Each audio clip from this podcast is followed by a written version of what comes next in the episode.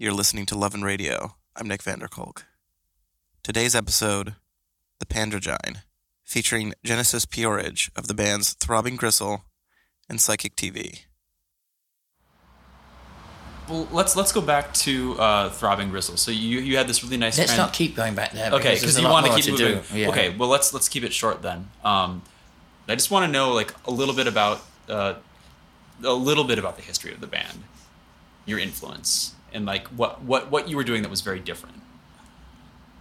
I know this is a lot, but tell me. sort Read of- Wreckers of Civilization and leave me alone. I want to be alone. wait, what? That was a quote from Marlene Dietrich. I want to be alone. W- What is the significance of that quote? It was a joke. You'll get used to it. so where were we? Never a way, never a way, never a day, never a day to convince people, convince people. Just describe what your what this uh, bookshelf thing. Oh. What is all this? This is my library. This is the books that we keep.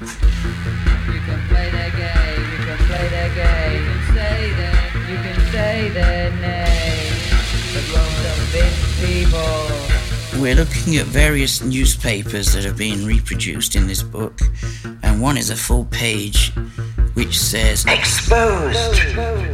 Evil cult thriving inside a Teenage temple. pop fans are being exposed to satanic rites. This vile man corrupts kids. Then there's a photograph of me. It is difficult to find the words to describe the activities of Genesis P. Orridge and his pop group. But we will Sadism and try. sex by the sickest man in Britain. Then underlined it says, Vile, evil, sick, depraved. Are just a few that come to mind.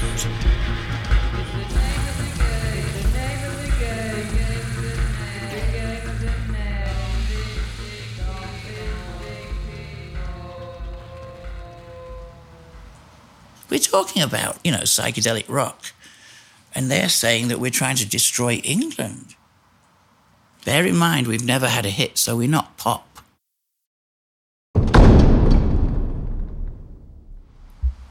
A dungeon is a space equipped with S&M equipment where certain types of men ring up, make appointments to be in some way submissive sexually or physically or even just mentally for whatever reasons. People have all these grandiose and scary ideas of what goes on, but sometimes it's really simple. There was a man who called himself the couch. And he would lie on the floor covered in a sheet, and all you would do is sit on him and talk about stuff and drink wine. That was it. The traditional stuff went on too, but a lot of it was very much intellectual and all going on in the brain.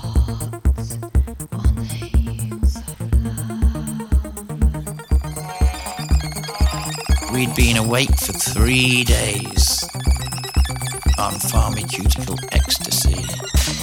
And we just finally went into the dungeon itself and lay on the floor, pulled a sheet over me, and went fast asleep amongst all these weird gadgets for pulling people into the air and tying them up and so on. And then we hear a noise, and somehow we woke up. Sat up straight, looked at the doorway, and the light in the next room was on. And this girl walked by with a beautiful Brian Jones blonde bob and all 60s clothes. And she was walking backwards and forwards with a cigarette in her hand, talking to somebody.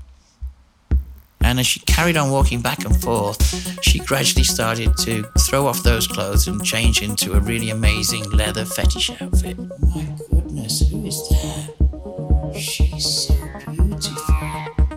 And then out of the blue, we found ourselves saying out loud, Dear universe, if we can be with that person for the rest of our life, that's all we want.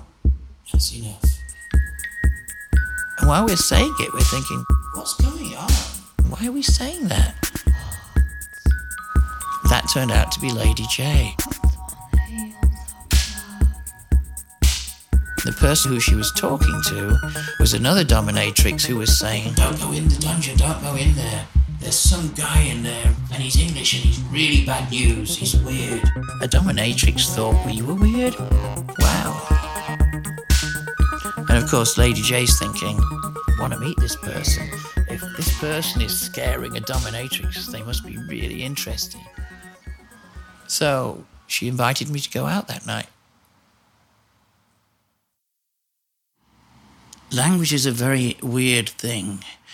One of the things that we've applied ever since we found out about it is the cut ups.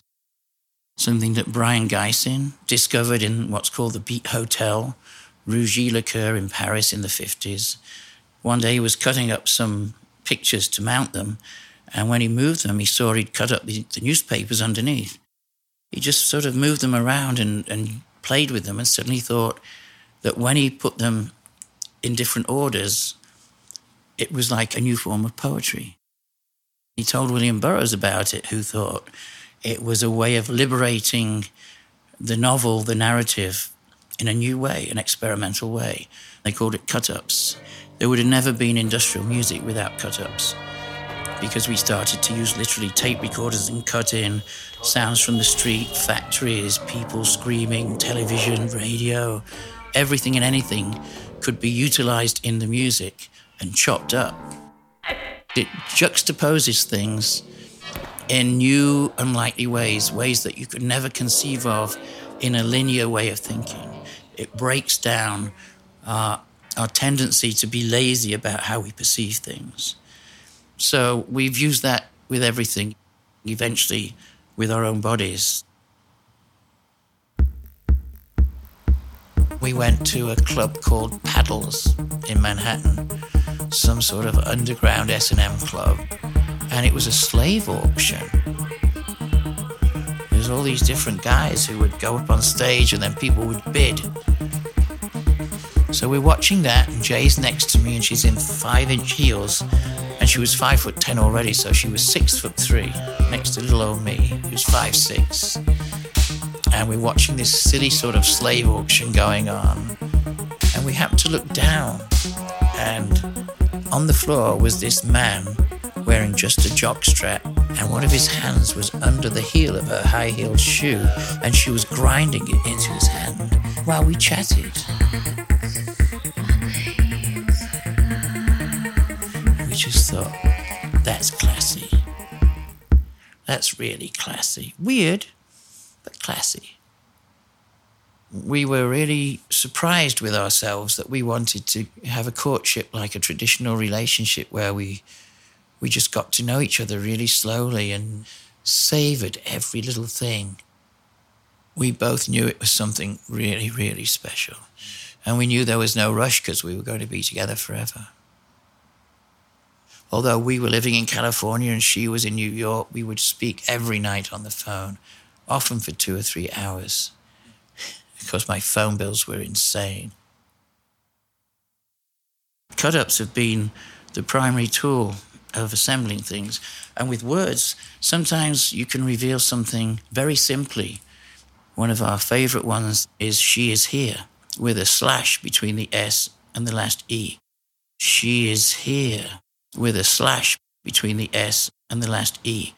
So it can read She is here, He is her, and so on. She is her, and, and round and round in a permutation. She is here, He is her, and so on. She is her, she is here, he is her, and so on. She is her, and, and round and round in a permutation.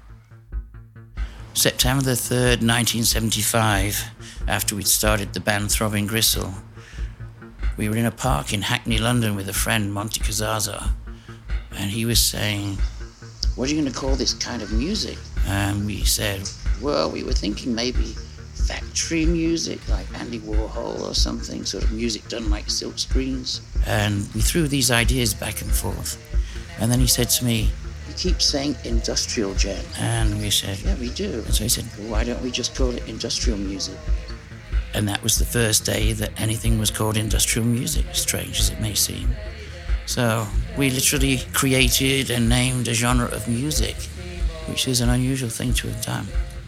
I mean, now look at it. There are shops that sell merchandise, there are clubs that play that music, there are thousands and thousands of bands all over the world.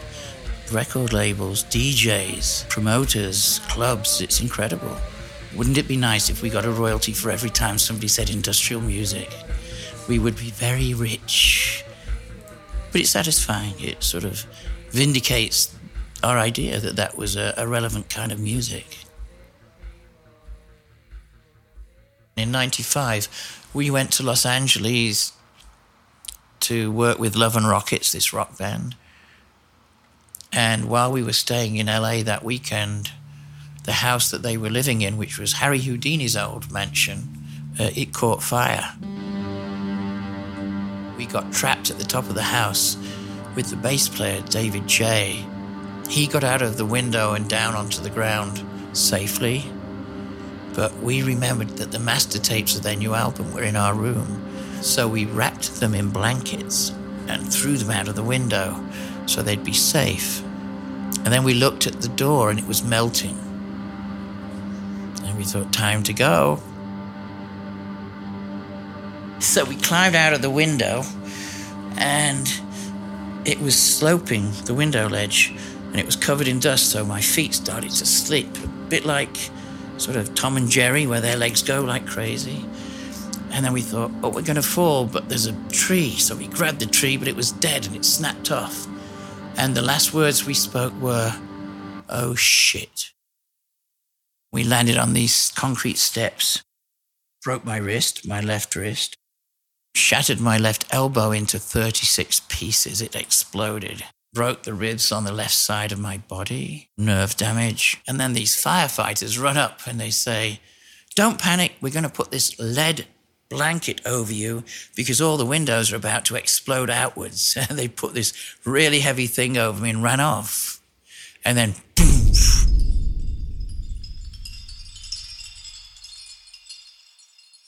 We met William Burroughs in 1971 in London. What happened was we were living in the north of England at the time and came across his address in a magazine, a Canadian magazine, and thought, surely that's not the real address. Surely he wouldn't let anyone know where he lived. But maybe he does. So we wrote him a letter just in case it was him. We started off Dear William Burroughs, we are so sick and tired of you pretending you know who I am and using my name to look hip and cool. Please desist from saying you know me. And he wrote back. We got a postcard from William saying, If you're ever in London, call this number and come and see me. We became friends right away. The first day was incredible. He was living in London in a, an area called St. James. And he had a, we'd never seen a television with a remote control before. He had this giant color TV and a remote. And all the time he's talking to me, he's flicking through the channels, cutting them up. And one of the things he said to me the next day was, Here's your task, Genesis. How do you short circuit control? And we thought that's a weird thing to say. but as we moved through life and events and projects, it stuck with me. How do you? And what is control? Where is control? What we felt he was really asking was as human beings, are we capable of real change?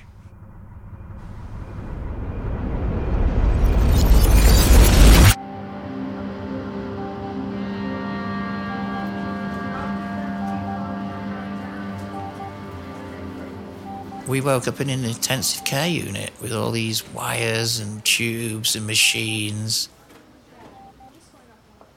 Suddenly in walks Lady Jaye. It was so great. She ran up to me and hugged me and kissed me and got in the bed with me and cuddled me. It was so nice. And she said, I can't trust you to be left alone, can I? I'm going to have to move out here. And that's why it happened and we were together from then on. And you'll never believe this, but it's true. My physical therapist was called Dr. Payne, P A Y N E. And we just thought, It would be, wouldn't it?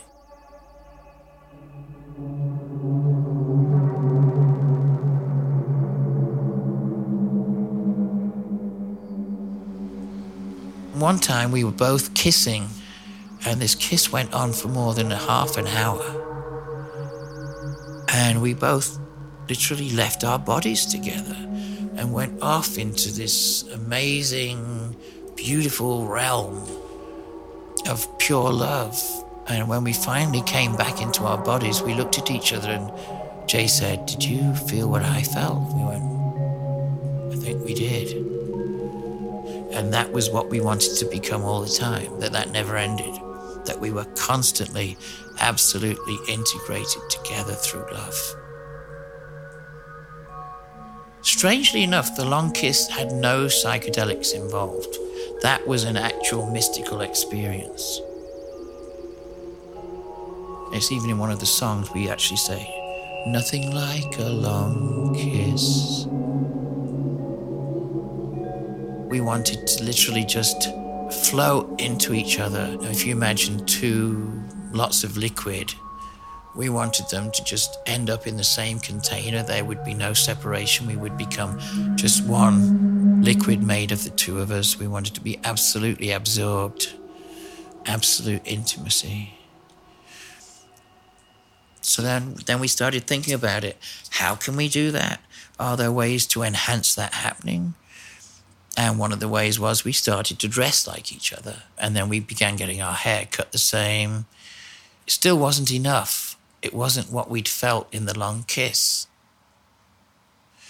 And we thought, what if we do a cut up with our bodies so that we become a third being, not just a third mind?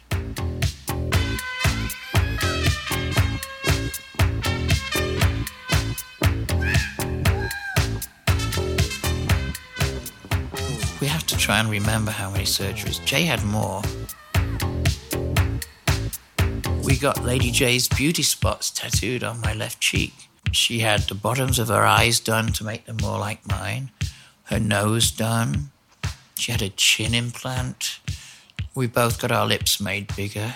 We got her eyebrows tattooed on. We got cheek implants to look more round faced like Jay. And had some liposuction and stuff done on the neck and the jawline. Not much. This is my third set of breasts, though. We've never really received any truly negative reactions from people we know. When we told the children, by the way, your papa has now got breasts, and Genesse, my youngest daughter, she said, You mean you spent money on getting breasts and I could have got a new car? Yeah, people often think that what we've been doing has something to do with gender, and it doesn't. And we can see why people imagine that. But there's a really simple way to explain the difference, which is some people feel they're a man trapped in a woman's body. Some people feel some people feel they're a woman trapped in a man's body. We just feel trapped in a body. So what we're talking about is an idealized future where male and female become irrelevant. You know, I read someplace that people often sort of assume that you were the one behind the idea and that it wasn't Jay. But, but what was her reaction? What would she tell me? Oh, Lady Jaye was far more adamant about all of this, and, and her approach to life was A, take nothing for granted, and B, fearless. She was absolutely fearless. None of this would have happened without Jay. This is not my project that she got involved with. This is something absolutely mutual or even more Jay. I mean, she was the one who dressed me up straight away. And she was the one who encouraged things to happen. She was the one with the medical history of being a nurse and knowing that the human body is this stuff, seeing it for what it is. You know, when she was a student nurse, she was working in the OR, and this old man was brought in who was diabetic. And the doctors, as a joke, mind you, they told her, Could you get this guy undressed, take off his shoes and socks and stuff? She tried to take off his shoes and socks, and his whole foot came away. because he had gangrene, but the doctors didn't tell her. And she dropped the foot in the sneaker on the floor and threw up, as you would. But she thinks that's when she knew that the human body is just stuff.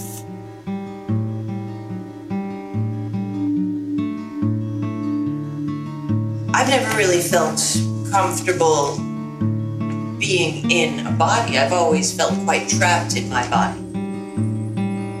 It's not that I could exchange it for another one, but it's just that this, my consciousness, my, my brain, my nervous system is in this rather weak and uh, insufficient package.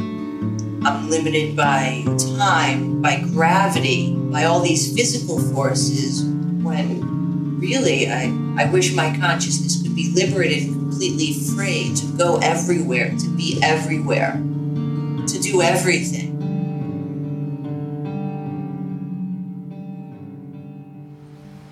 On this particular day, she recreated the first day that we were together, going out, doing the same things, even going to a diner and having the same breakfast that we had. And then we went to bed and fell asleep for a little while. Then we made love. And she said, I'm just going to the bathroom to, to clean up and then I'll be back. And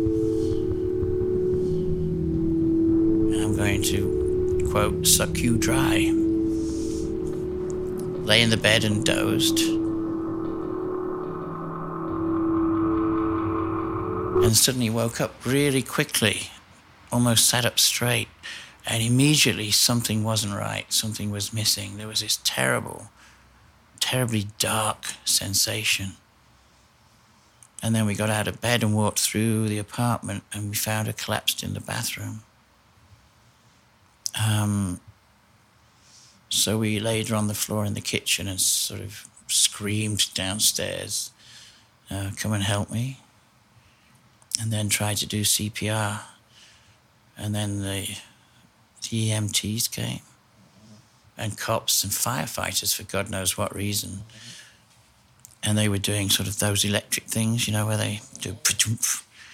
And at one point, they actually said, You better go and pack an overnight bag for her because she's going to be okay. And then after a little while longer, they suddenly went, We're really sorry for your loss.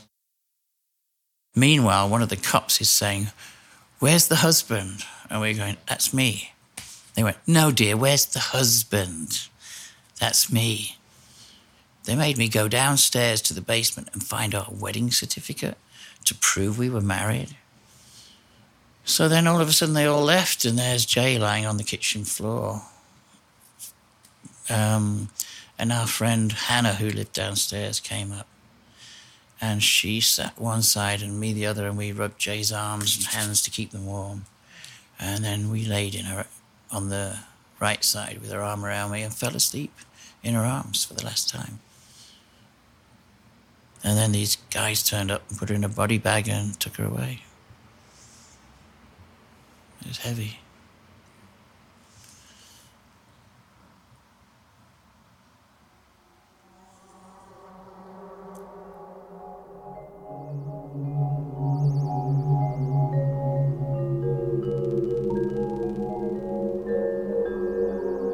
We've always been interested in language itself, how it controls things, how it is used to basically give the human species the concept of the material world being real, whereas we tend to think it's as real as one imagines.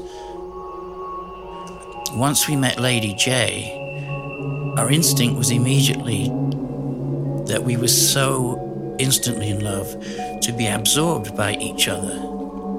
Um, and when Lady Jaye, as we say, dropped her body, as a matter of principle, we wanted to maintain what we believe is, is the, the state of things, which is that she's still as much a part of me as before.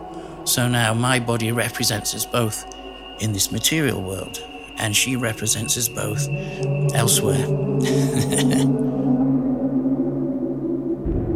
hopefully one day we will be we again somewhere else.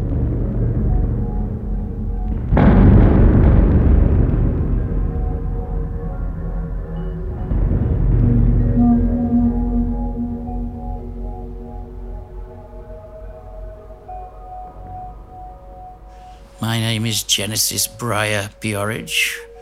We're one half of what we call the Pandrogyne. The other half is Lady Jaye. Briar Bjorich. She lives in the immaterial dimensions. We live in the material dimensions, and the two of us together are one being.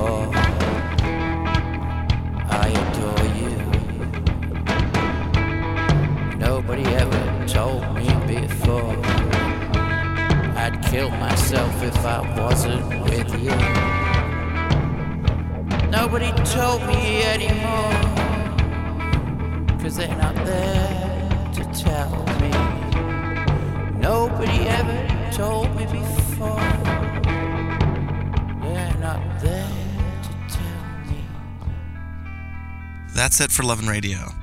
The show was produced by Brendan Baker and myself, Nick Vanderkolk, with sound design by Brendan Baker. So, do you remember that old listener line? I've been listening to your podcast a while, and you know, I got to tell you, I keep listening to it, and it keeps pissing me off. Now that people seem to be actually listening to this show, I've decided to revive it. If you have feedback about this episode or a secret you want to share with the world anonymously, please call 641 715 3900. Then dial 55403 and the pound sign.